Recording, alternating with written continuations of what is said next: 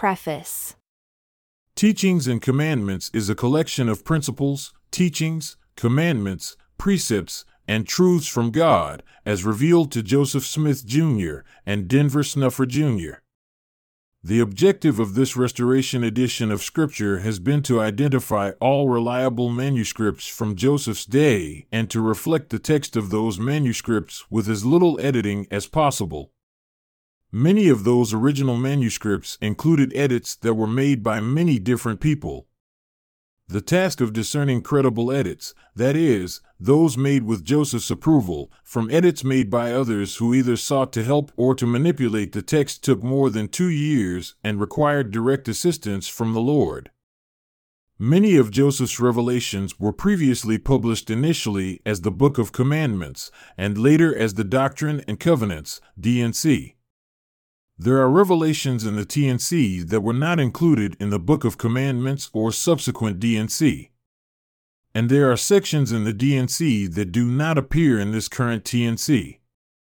An explanation of the sections that are in the D&C but are not in the T&C can be found in the appendix and at www.scriptures.info. A significant portion of the content of the T&C is related to organizing and guiding an institution.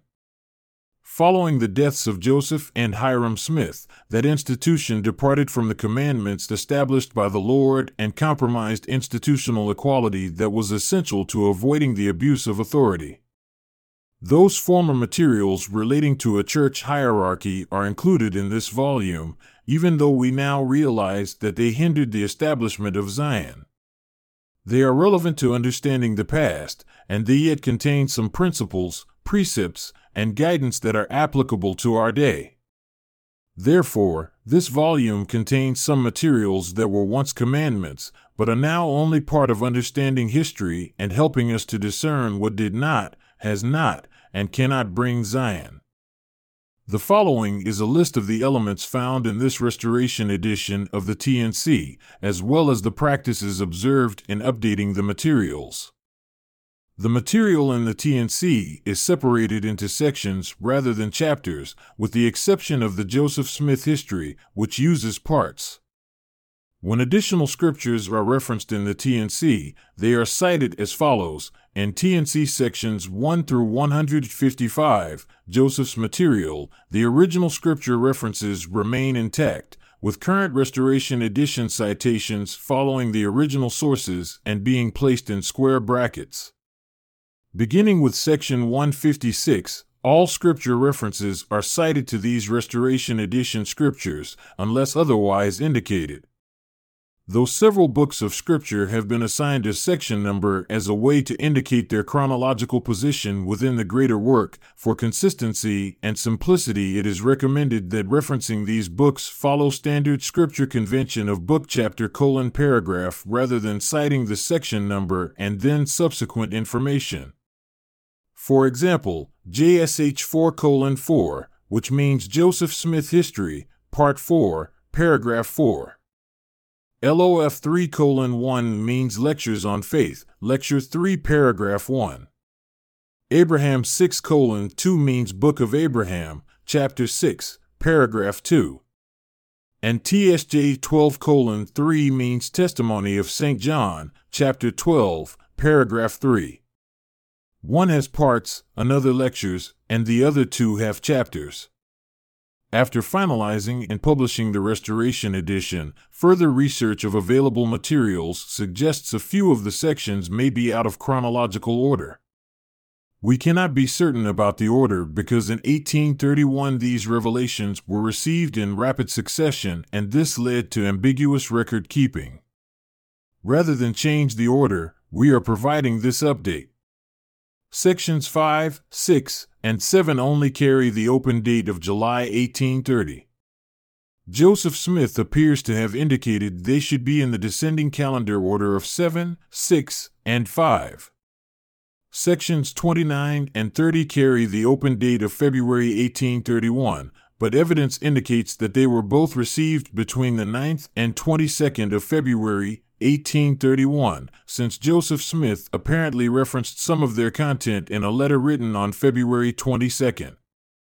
Sections 27 and 28 were drafted on February 23, 1831, and therefore chronologically may be after sections 29 and 30. The Joseph Smith History, which is T&C 1, was written in 1838 by Joseph Smith to replace an earlier history that had been kept and recorded by John Whitmer. Whitmer served as the church historian from 1831 to 1838, and upon his excommunication from the church in 1838, he refused to return any of the history he had kept. Joseph's replacement history was published in the Times and Seasons, beginning in March 1842. A shorter version of that history was included in the Latter day Saint Scripture volume titled The Pearl of Great Price. The Joseph Smith History, or JSH, contained in this volume includes all of the history Joseph Smith published as editor of the Times and Seasons, as well as the revisions made by him in the manuscript history of the Church. Early revelations that are reported in the JSH have not been repeated as independent sections in the T&C unless the subsequent publication differed significantly from the original. This has occurred in three instances, and those revelations have been included both as part of the JSH and as independent sections, see sections 2, 3, and 4, so as to allow the reader to take note of and work through the differences. Many additional sections that have been verified as revelations given through Joseph Smith have been added. These sections were never previously adopted as scripture. The Lord directed a change in the text of a revelation given through Joseph Smith that is often referred to as the Word of Wisdom. CTNC 89 paragraph 3. The lectures on faith have been restored to their proper place in Scripture. After Joseph completed the lectures on faith in 1834, they were adopted as scripture in a church general conference in 1835 by common consent and placed in the 1835 D&C. See Common Consent in the glossary. All major Mormon sects subsequently removed them from their body of scriptures, though not by common consent. A slightly larger font has been used for the lectures on faith than for the subsequent materials, in the same way they were first printed in the 1835 D&C. The articles of faith that have been adopted by some Mormon sects have been replaced by the entire Wentworth letter from which they were copied, in order to provide context to those articles.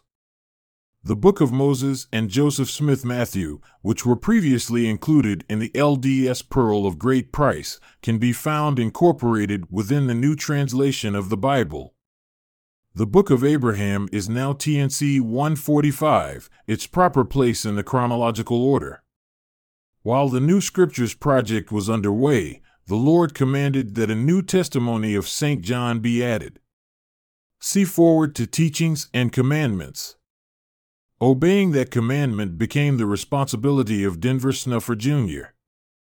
After a few days of using a Greek text for a new translation, it became apparent it would require years of effort and might never result in a reliably correct translation. Accomplishing it was beyond his ability, and he prayed to be relieved of the commandment. In response, he was visited and provided divine assistance, and the work was completed quickly. The text of the testimony of St. John is better understood as a new revelation rather than as a translation. It has been added to the T&C as Section 171. Following Denver's original publication of the testimony of St. John, the Lord required a correction, which has been included in this volume. See Testimony of St. John 5, paragraph 11. Additional revelation has come forth in our day through Denver Snuffer Jr., a messenger sent by God. These revelations have been added to this volume. Provisions have been made in the printing of this volume for future revelations to be added, until the time that this collection requires an expanded printing. A glossary of gospel terms is included in the appendix as a suggested foundational vocabulary for a discussion of the Restoration Edition scriptures. Archaic language updates to the scriptures, except the Book of Mormon, were approved by the Lord and have been restricted to updating words, phrases, and grammar that are no longer used in modern speech. Some phrases and sentences have been modified in consequence of the word updates or when current wording made the meaning unclear, but only when the meaning was retained, as directed by the Lord. See T&C 157, paragraph 15. Some sections were left in their archaic form to reinforce aspects of the revelation. For example, T&C 69 was a revelation given to Joseph Smith and Sidney Rigdon directly from heaven. The language used was correct for Joseph's day, and even though it is not current in our day, it was deemed wise to defer to heaven's choice of words. Punctuation has been reduced wherever possible to allow multiple interpretations where the text suggests that possibility. Otherwise, modern grammatical rules have been followed. Some literary tools have been used to invite new or particular perspectives to be considered.